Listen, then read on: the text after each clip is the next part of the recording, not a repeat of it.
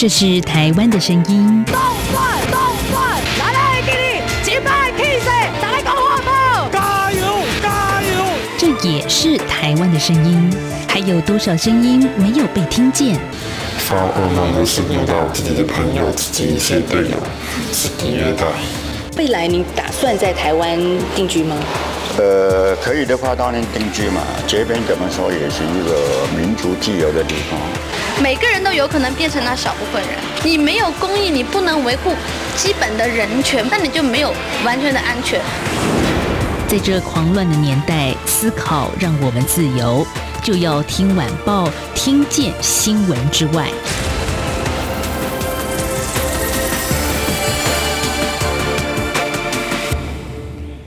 收听，就要听晚报，我是宛如。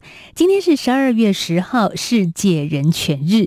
联合国大会呢，将每年的十二月十号这一天列为这样的一个日子，来纪念联合国在一九四八年十二月十号通过的世界人权宣言。那在今天的台湾呢，我们看到蔡英文总统啊，是出席了一个人权阿普贵的人权特展。好，什么叫阿普贵呢？其实还蛮有创意的哦，这个展览叫阿。Upgrade，把它说成中文叫阿普贵哦，也就是向上提升的意思了。那今天呢，行政院就通过了禁止酷刑公约施行法草案，希望尽快在立法院审议通过，主要是要彰显台湾的人权立国。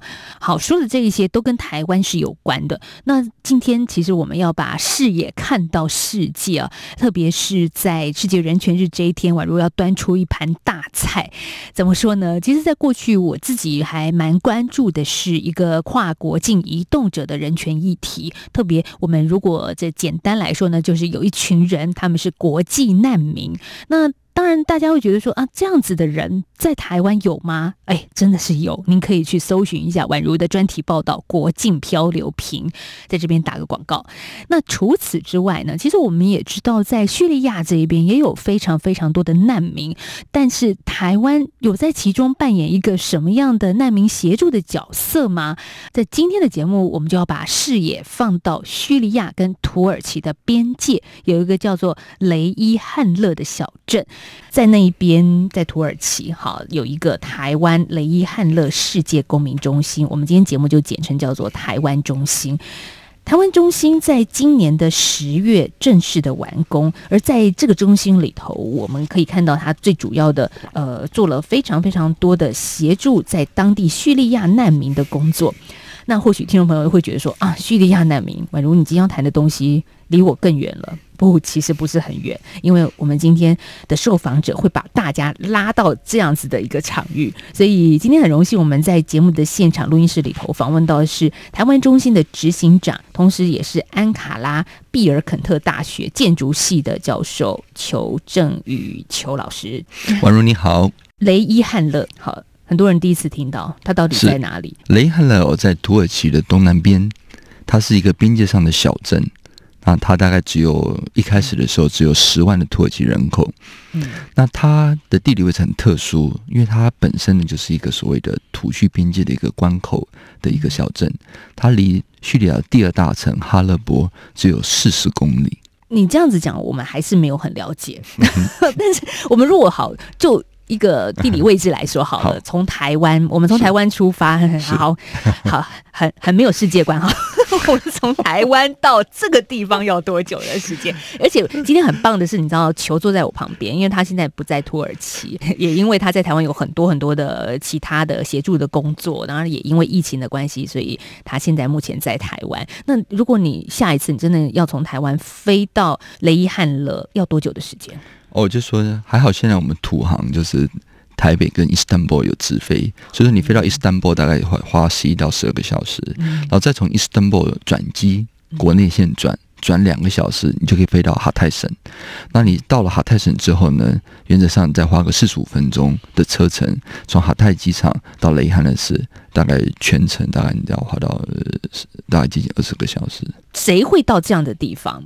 叙利亚难民。我们其实今天要进入正题了。土耳其全境有四百万的叙利亚难民，那其中是雷伊汉勒就收留了十二万人口。是，那这个地方也是一个，因为它是边界，所以附近也是一个叙利亚冲突的热点。我想求你在当地也常常会听到一些像炸弹攻击，甚至你刚刚我们私底下聊，你也提到会有自杀炸弹客。这个地方，你为什么会跟这个地方有连结呢？因为大家可能是避之唯恐不及之处啊。我想一开始的时候是四年前哦，嗯，我们外交部决定为这个受伤最深的土耳其小镇伸出援手，因为当地小镇的居民以及市政府都知道，你大概找不到第二个比这个小镇更惨。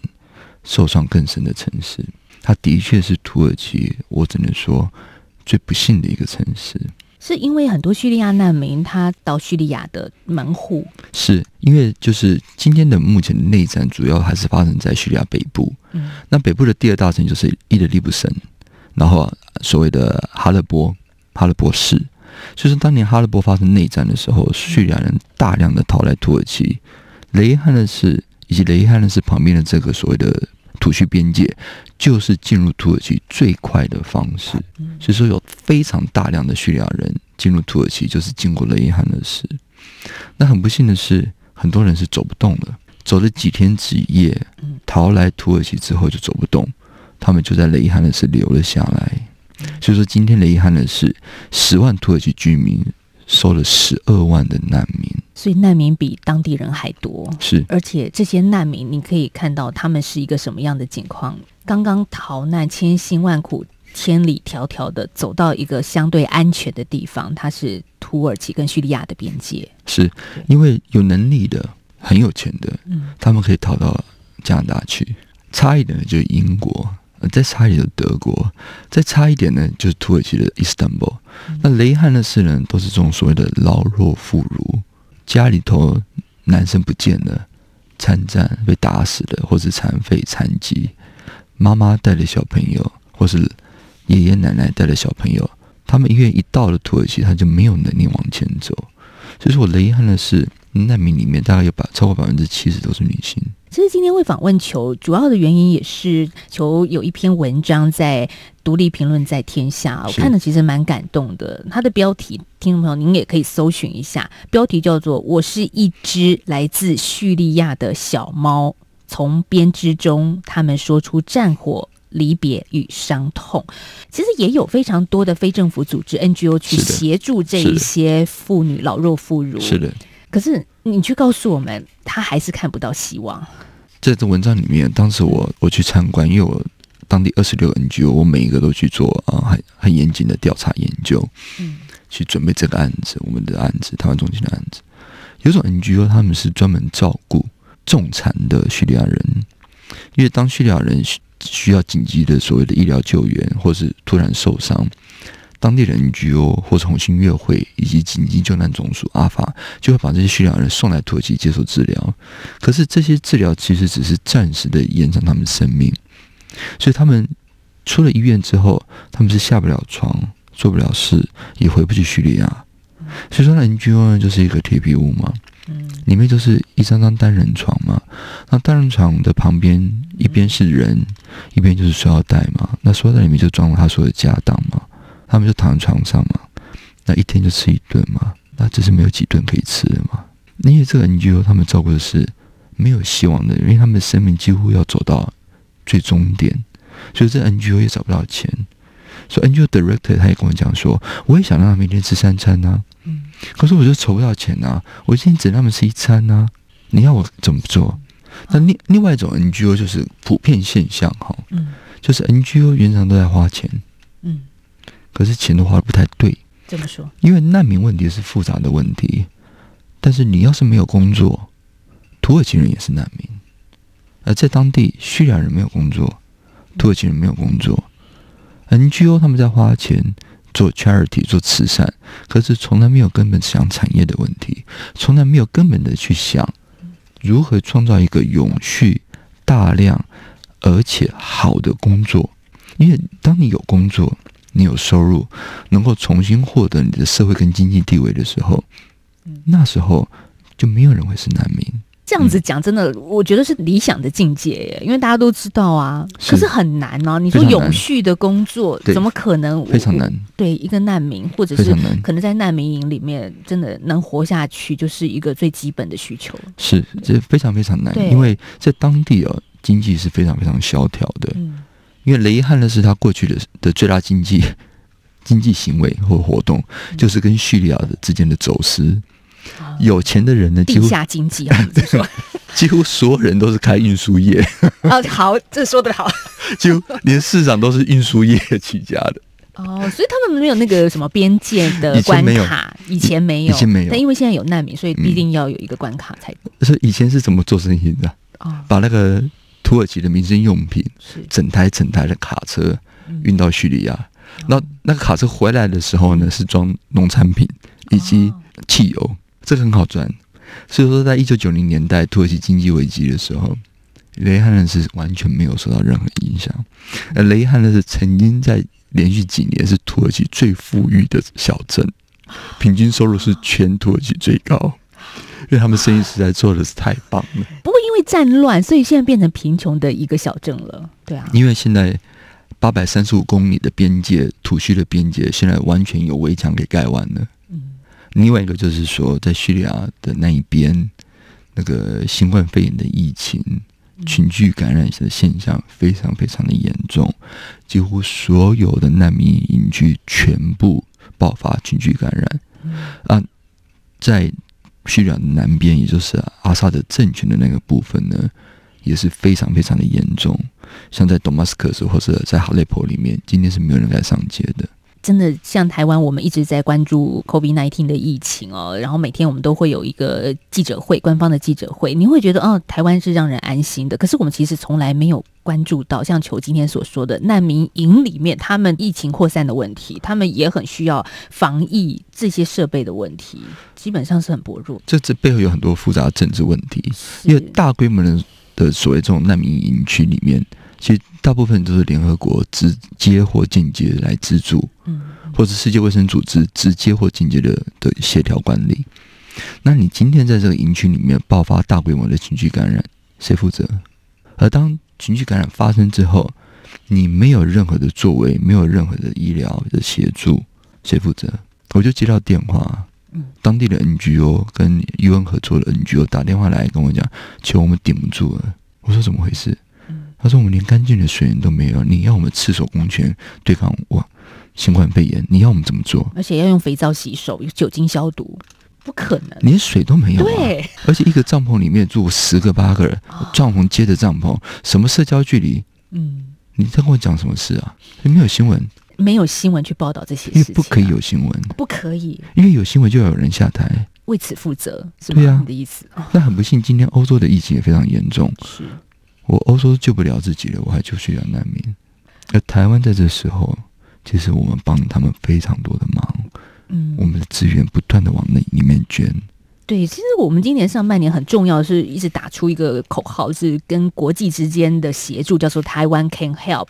Yes。所以在您所在的这个所在地叙利亚跟土耳其的边境小镇，也有台湾的 help 在里面。是是，就是我们跟我们驻啊土耳其的大使馆我们合作，嗯，然后也跟当地 NGO 合作，不断的对这些最需要援助的难民发送酒精、嗯、口罩、洗手液等等。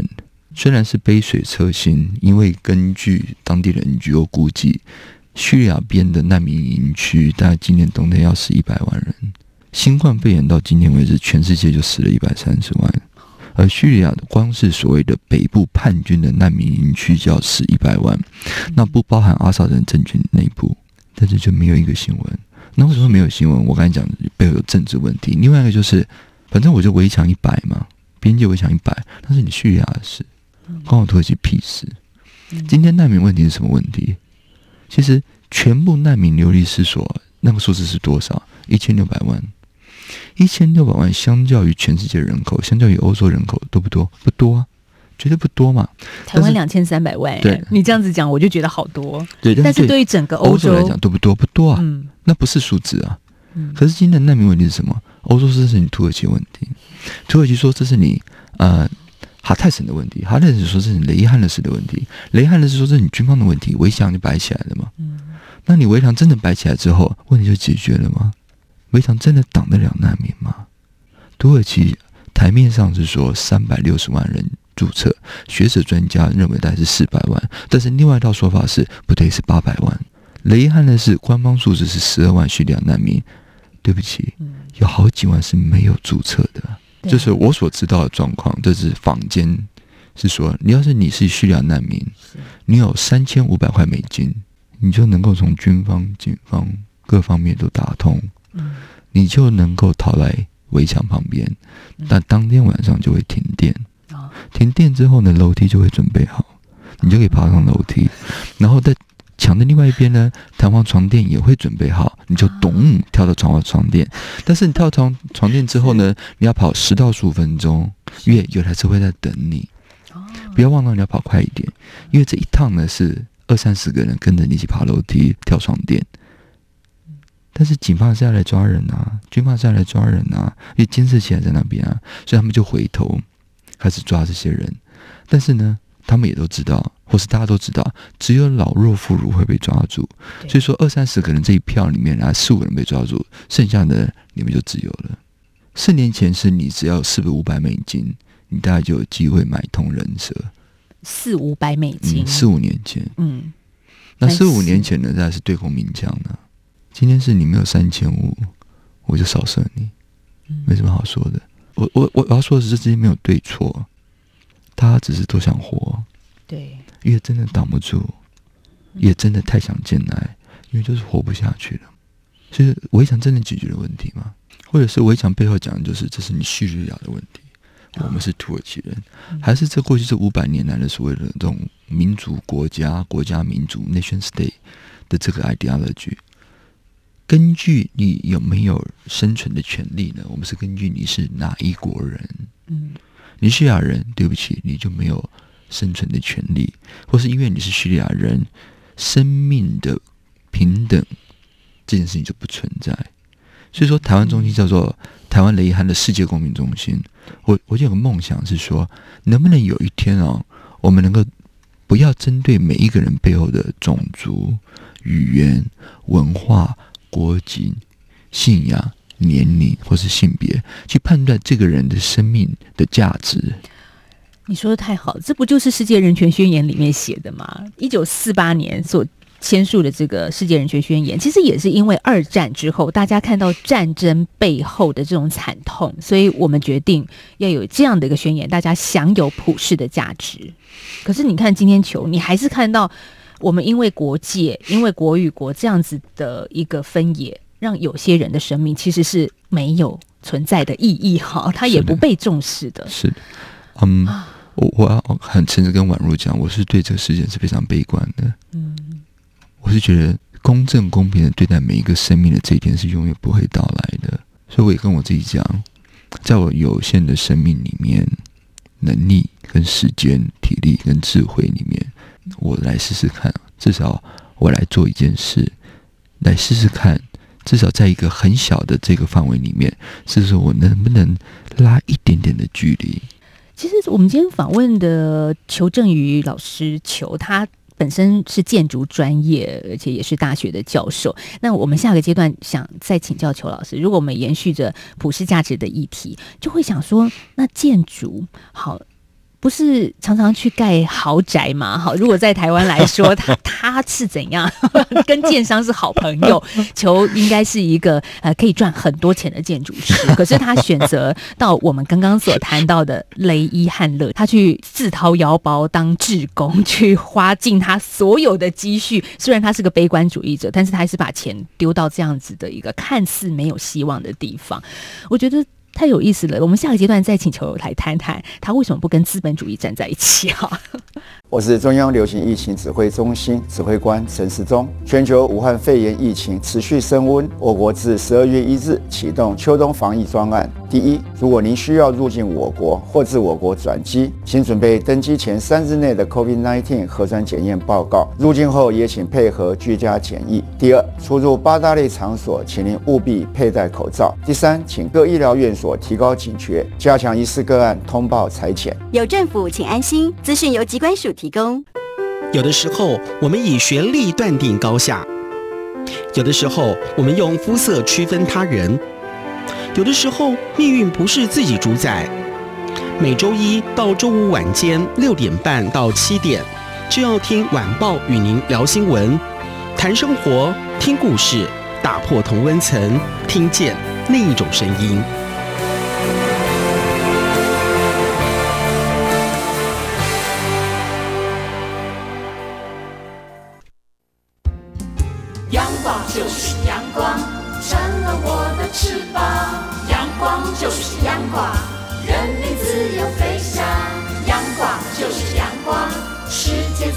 肩膀。阳光是你，是我生命的翅膀。继续回到《就要听晚报》节目，我是宛如。在今天的世界人权日呢，我们访问到的是台湾雷伊汉勒世界公民中心的执行长，同时也是安卡拉毕尔肯特大学建筑系的台湾学者裘正宇。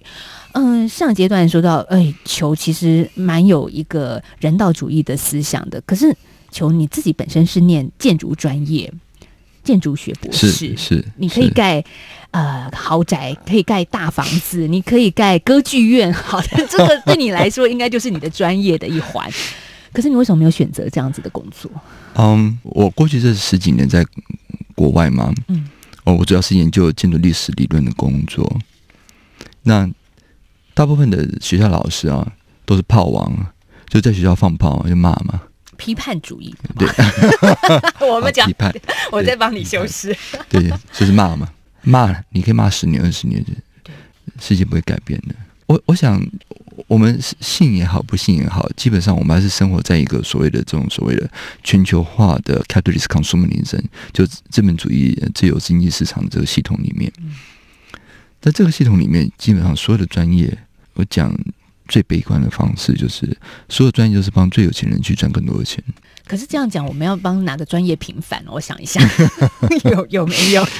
因为因为他在社会系哦，社工系是好，可能有一些理想主义存在。所以他们是那一个绝大多数里面的那个极端的少数。嗯，那建筑师还是要回过来，还是生命的这件事。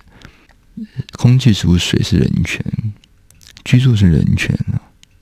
买不起房子就是跟人权过不一就过不去，那你怎么会买不起房子呢？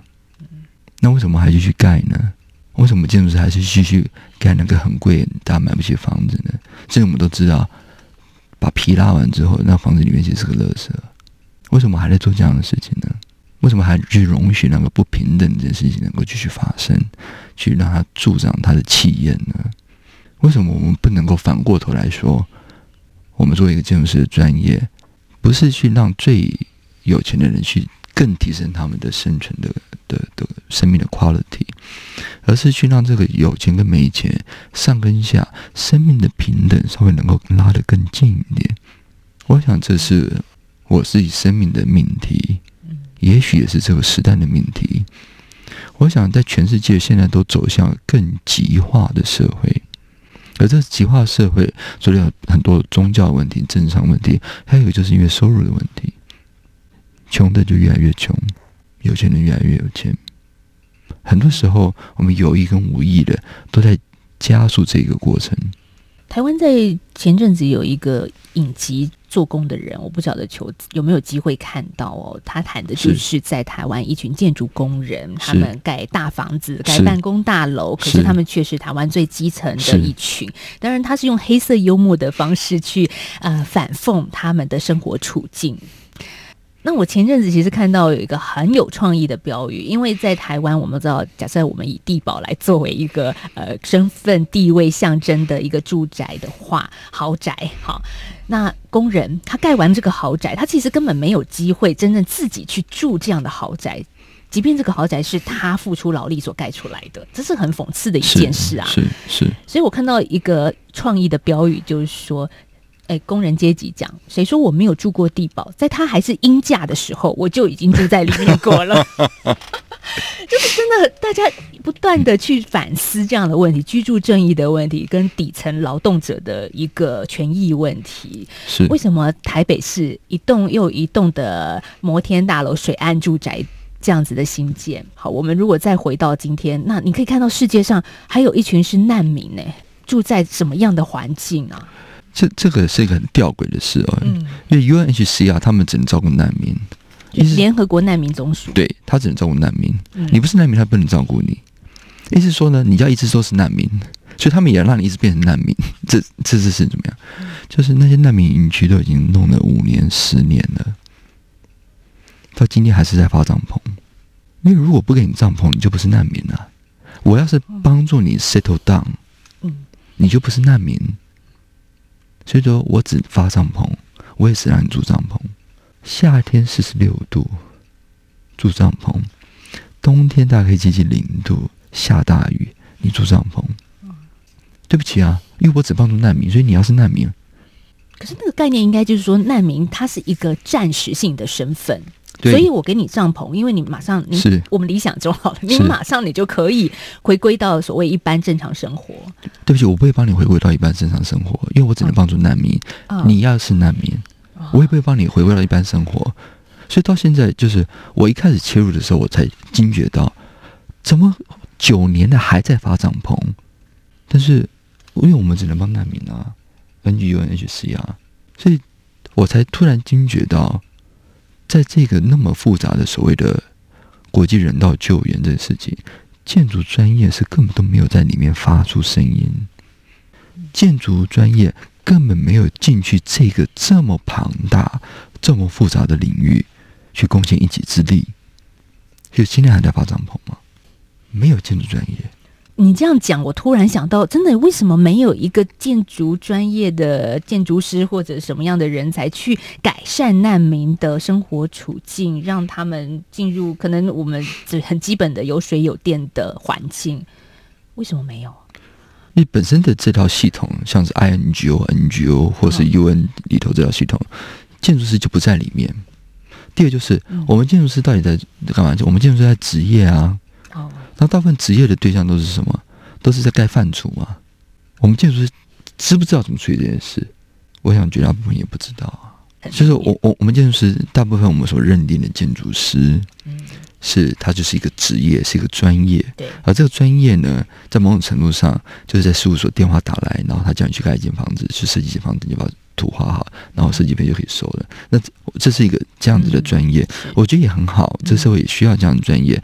可是，在这个专业，其实好像还有很多事我们可以做。对，我刚才有说，我我是一个蛮悲观主义的。很多人在一开始跟我讲这案子的时候，都叫我求你不要去，因为你会死在那个地方。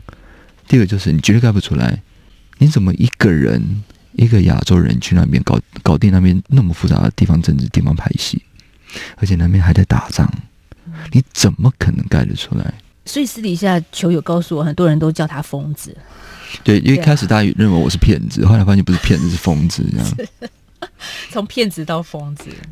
好，我们今天在录音室做了一个非常非常特别的台湾建筑师、台湾建筑专业相关的学者，他在伊犁汉乐盖了一个台湾中心，而这个中心到底里面要做些什么？我想这个建筑师不是只有盖空壳子哦，这绝对不是一开始他的初衷。其实后面还有一步接着一步他要做的事情，也回归到我们今天要谈的《独立评论》在天下的这一篇文章。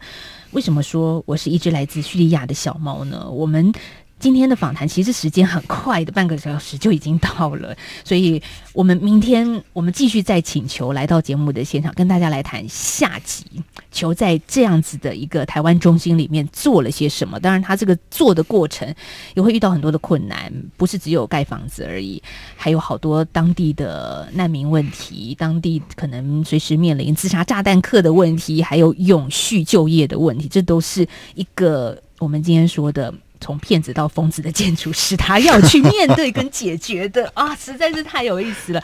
我相信大家明天应该还是想听续集，所以我们先卖个关子，明天就要听晚报，晚上六点半到七点再告诉大家。今天我们先谢谢裘正宇老师来到我们节目现场，谢谢，谢谢婉如，谢谢，谢谢。